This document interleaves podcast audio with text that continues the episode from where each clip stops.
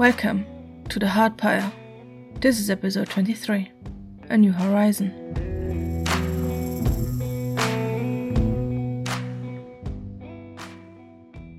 At some point during the next few hours, they crossed the border into Beidan.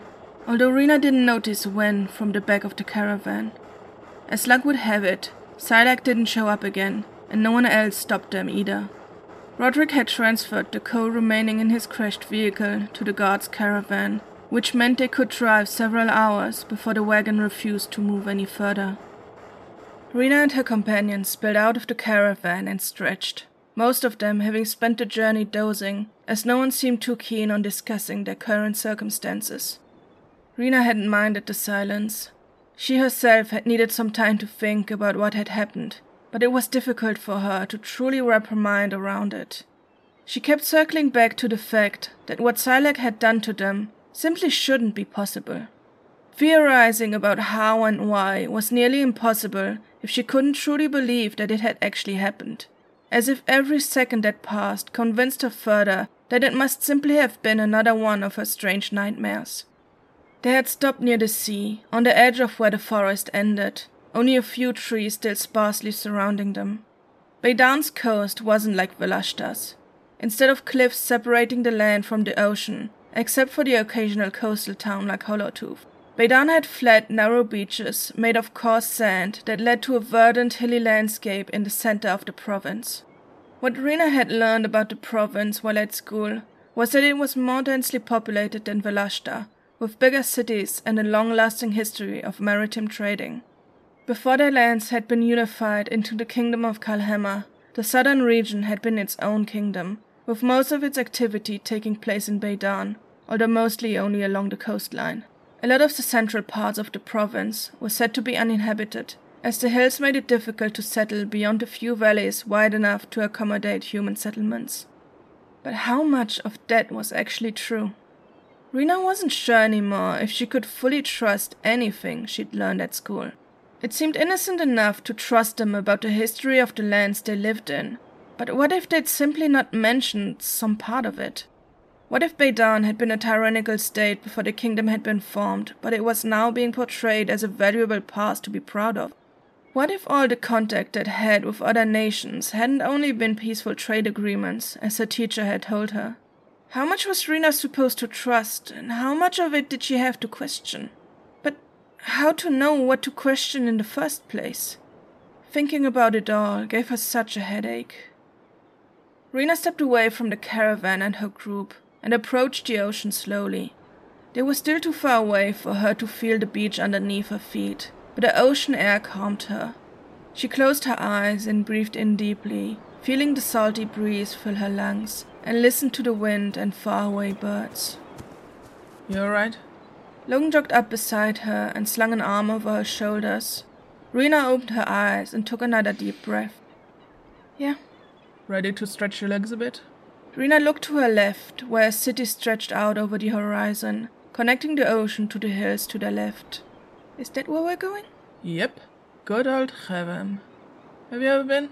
No, my mother didn't like me going too far away. I think my father's been a few times, though. Don't think he liked it much.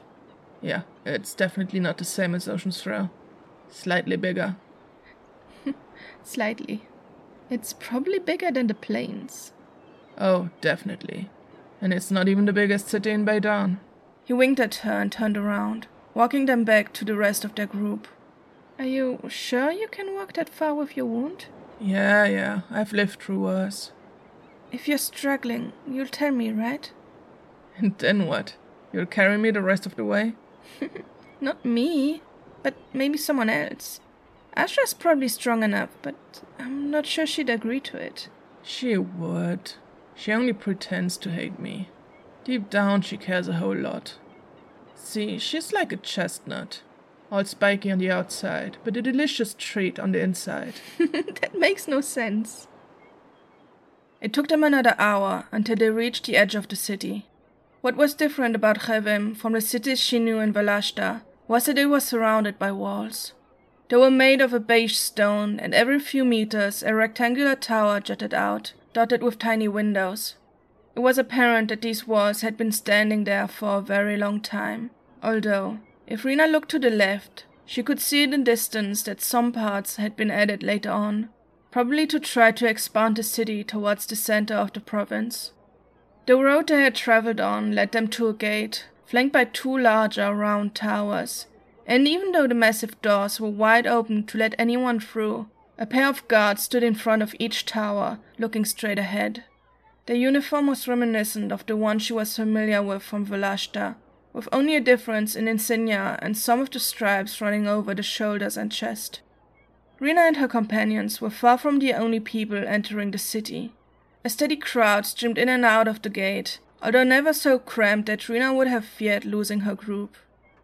Kalani marched them to the eastern edge of Rem, the one that was closest to the ocean, as if she knew the city's layout by heart. She led them past bustling markets and artisans' districts, through gates belonging to even older city walls, past streets with extravagant houses that had been built high instead of wide to fit into the limited space the city granted them, and all the while, on a hill in the distance, stood what looked like a shimmering white palace.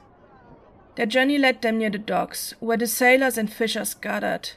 The district had the same giant hangars as Hollowtooth, only more of them, this time around, it was easier for Rena to look inside and see more precisely what the workers were building. Most of it looked like regular ships, although bigger than the ones she was used to. But the one, standing in a hangar protected by guards, looked different, with bronzen pipes running over its hull and two chimneys sticking out of it, as if someone had seen one of the coal powered vehicles and decided to apply the same logic to a ship. Rena wondered if a ship like that could actually move. While traveling with Roderick's caravan and later the military one they'd stolen, the vehicles had only been able to drive for a few hours before stopping. How often would such a giant contraption need to be refilled to travel on water for significant distances? And how much coal would they need? Would most of the ship's hold simply be filled with piles of coal just so it could travel for a few hours? Then what was the point of such an invention if it needed to be bigger than most buildings Rena had ever seen, but could only transport a handful of people or a few crates of cargo at a time? Someone had to have found it a significant improvement over sailing ships if they'd found it necessary to station guards near it. Kalani led Rena and the others past the hangars and their workers, and past the ships unloading their cargo at the docks, and the fisher boats bringing in the catch of the day, until they reached a square with taverns and inns that were clearly mainly frequented by those working in the district. Rena wanted to stop and look around, astonished by the size of even these simple buildings, but Kalani's step never wavered, and she led them straight to the Broken Mast Inn, a strangely shaped building with one side taller than the other, as if the initial plan had been to build two towers, but they had run out of money halfway through. Wait here, I'll get us a room. Kalani barely looked at them before marching off, leaving the rest of their group to awkwardly stand in a corner of the entrance. Vincent lay down in the middle of their circle, head resting on his outstretched front legs, clearly exhausted from their long journey. Does she know someone here? Kalani knows someone everywhere. Right. I suppose we need somewhere to sleep for the night. Probably more than one night. Asha shifted uncomfortably, her arms crossed in front of her chest. She eyed the other patrons of the inn warily. Some, standing to the right of the entrance hall, looked like merchants, with their colorful coats and tights and shiny black shoes, as if they'd barely ever even thought of the ocean. The other side of the room had a different clientele, one who had clearly stepped foot on a ship before, and whose clothing reflected that fact. Khevem is as good as any place to settle until we figured out what we need to do next. Beidan is a big province. Even if we know that the monastery the crows apparently staying in isn't too far from the border, we can't just walk around until we stumble upon it somehow. We can't exactly just walk up to it without plan anyway, no matter how much we'd want to. And Khevem has quite an extensive library. Of course, it might not be as helpful as the archives in Mellahan, but I do think a visit would be quite beneficial. Not everything can be solved through books. I disagree, my dear friend. I think a great many problems can be solved with the help of the knowledge found in books. There's also the palace's archive. We might not find any information about what's going on in the entire province, but Khevem has always held quite a bit of power and influence in the region. Finn kept his eyes fixed on Vincent, standing a step further from the dog than everyone else, mistrust written plainly on his face, even though Vincent wasn't even turned in his direction. Of course, those documents are in a private collection, and we wouldn't be able to access them easily, but I'm certain they hold some interesting information. Oh, Finn, are you suggesting we break into a noble's home?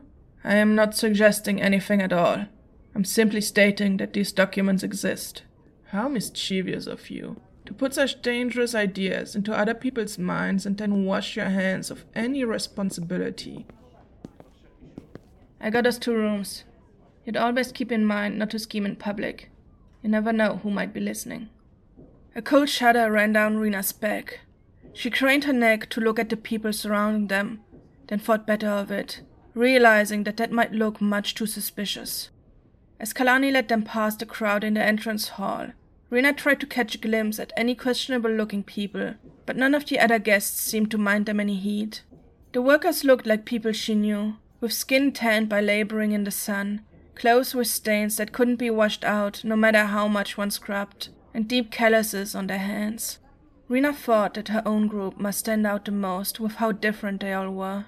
And if she had learned anything over the last weeks, then it was that anyone could harbor nefarious thoughts, and it could never be visible on their face. Kalani led them to the right, past multiple corridors, up and down stairs, until Rena wasn't sure anymore if they were truly still in the same building. They walked through a long, narrow corridor with no doors and emerged through a hedge in a square room. The walls to Rena's left and right had two doors, the other two walls only one, and a wooden staircase led to an upper floor.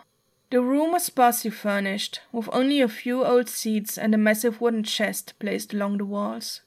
The room was illuminated with a similar system than the one in the archives, a cluster of milky bulbs emitting a dull yellow light. Even though there were no other people in the room, Rena could hear the faint noises of existence emitting from some of the rooms. Kalani walked up to one of the doors to their left and opened it with a key she pulled out of her pocket. Before opening the door, she tossed a second key to Logan and pointed to the other door on the wall. We've also got that one. There's three beds per room. Divide yourself up however you want. She turned around and opened the door. Without hesitation, Asha followed her into the room. Rena looked around at the rest of her companions, unsure if there were conventions she had to consider of who wanted to stay in which room. She knew that with her younger siblings, a situation like this could end up in tears and tantrums, but certainly with adults, it wouldn't matter as much. While Logan stepped forward to unlock the second door, Finn looked apprehensively between Vincent and the room Kalani and Asha had disappeared into. Rena decided to save him from an uncomfortable decision and hooked her arm through his before following Logan into the second room. She smiled softly at him, and although at first he looked utterly baffled, his confusion quickly dissipated, and he nodded once in gratitude. The room they stepped into was small and sparsely decorated, with one bed against the wall next to the door, and the other two beds on the opposite wall with barely enough space between them to walk. The only other furniture in the room was an old wash basin in the corner opposite the door with a simple ceramic chamber pot placed underneath.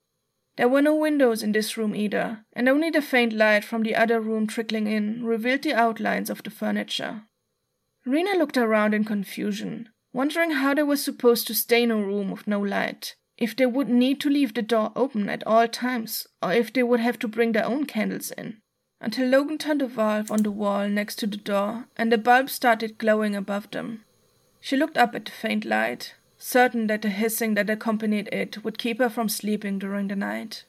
Finn slipped out of her grip and paced the room, inspecting it with a deepening air of skepticism. There are no windows. I don't suppose one of the other doors leads outside. Nope, all rooms. Is it safe to stay somewhere with no exits? There are exits, they're just hidden. These are supposed to be hiding rooms that people can't easily access from the outside. There's a system with bells that get rung when something bad's happening. Logan pointed up to one of the corners of the room where a small bell hung from the ceiling, attached to a string. Kalani and I know where the exits are, so just stay near us. Asha might know too, but I'm not actually sure how often she's been here before.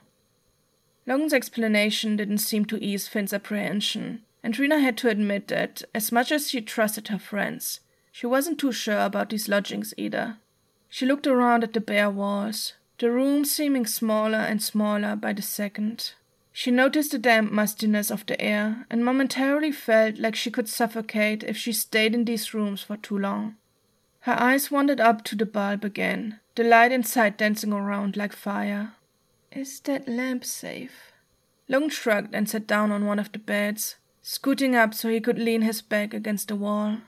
These rooms have been here for years, so they can't be that dangerous. Rena thought that just because something hadn't gone wrong for years, it didn't mean that something horrible couldn't happen after all. Kalani stepped into the room, followed by Asha and Roderick, Vincent strolling in behind them as if he'd rather stay in the other room to nap. Before Roderick could even close the door, the dog had already laid down on the ground again and curled up into a ball. We need to talk about how to proceed. Kalani came to stand in the middle of the room, feet shoulder wide apart, arms crossed over her chest. She had braided her smaller braids into a bigger one and slung it over one shoulder, tying the end together with a piece of string. There's a lot we don't know, which means there's a lot we have to figure out. Rena dragged her eyes away from the light and stepped closer to Logan, sitting down on the bed next to him. Her hand came to idly play with her sister's ring, which she had attached like a necklace with a string, her other arm wrapped tightly around her middle. Finn followed her, although he didn't sit down on the bed opting instead to lean against the wall so he could keep an eye on Vincent.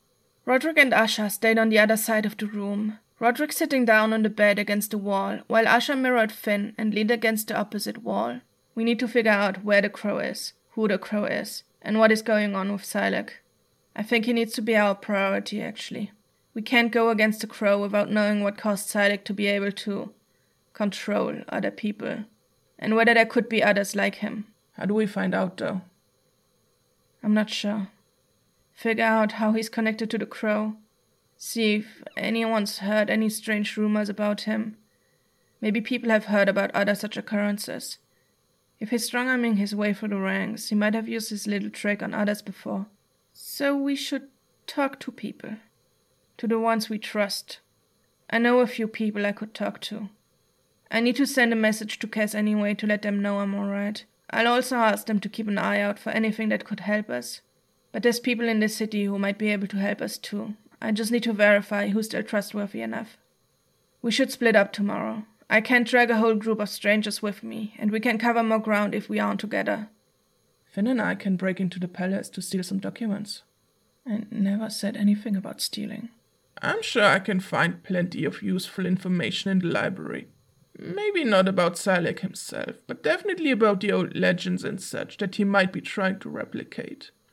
If there is a ritual to give a person such strange abilities, there certainly must be documentation about it. I know some folks among the dock workers myself, people from the Grey Isles. They might know a thing or two. If I keep my questions vague enough, they probably won't suspect anything. Good. As long as none of you get into any trouble, we'll be fine. Right, Logan? I was only joking about the stealing part. There's plenty else we can learn from the palace through a day of honest work. Finn, I count on you to keep him in check. But I'm serious. We can't afford to draw too much attention to ourselves. Not until we know who else is connected to the crow. If they've got their talents into Silac, they might be working with others too. They're most likely working with others too. So stay prudent. Not everyone you talk to will be on our side. Rena stood up and stepped into the middle of the room, the others falling silent. She took a deep breath and made an effort to look all of her companions in the eyes. I wanted to thank you all for still being here. I'm not taking your help for granted. I realize that this whole situation with the crow and now with Silac goes beyond what just affects me, but I still feel responsible for dragging you all into such dangerous circumstances.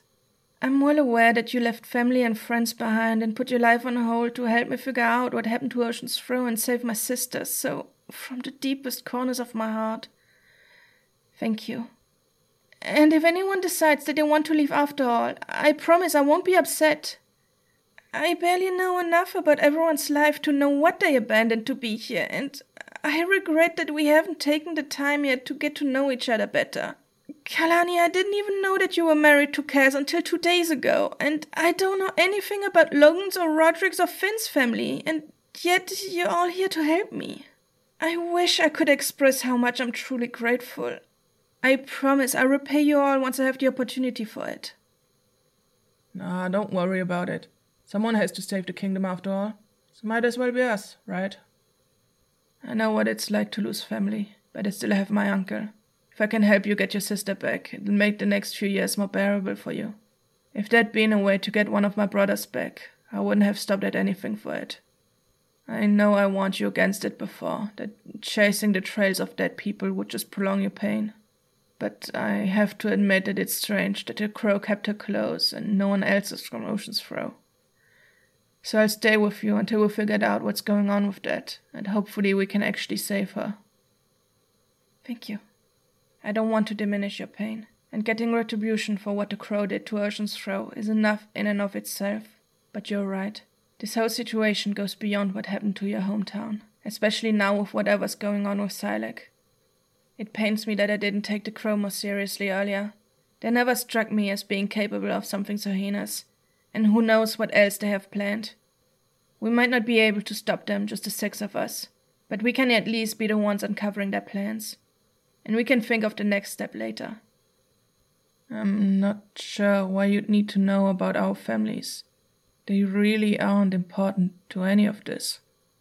I just mean I want to know more about you all as people since we're already spending so much time together. And I hope none of you think that I doubt you or your motives. I just needed to make sure that you all knew how grateful I am. I know life would have been easier if I'd simply gone to live with my aunt, but I don't think I could have slept at night if I'd never even tried to figure out what happened. And my aunt isn't the most pleasant person to live with anyway. So thank you, again. If anyone's hungry, I think there should still be some bread and dried sausages in one of the bags. Three paths lay in front of us on which the story could continue.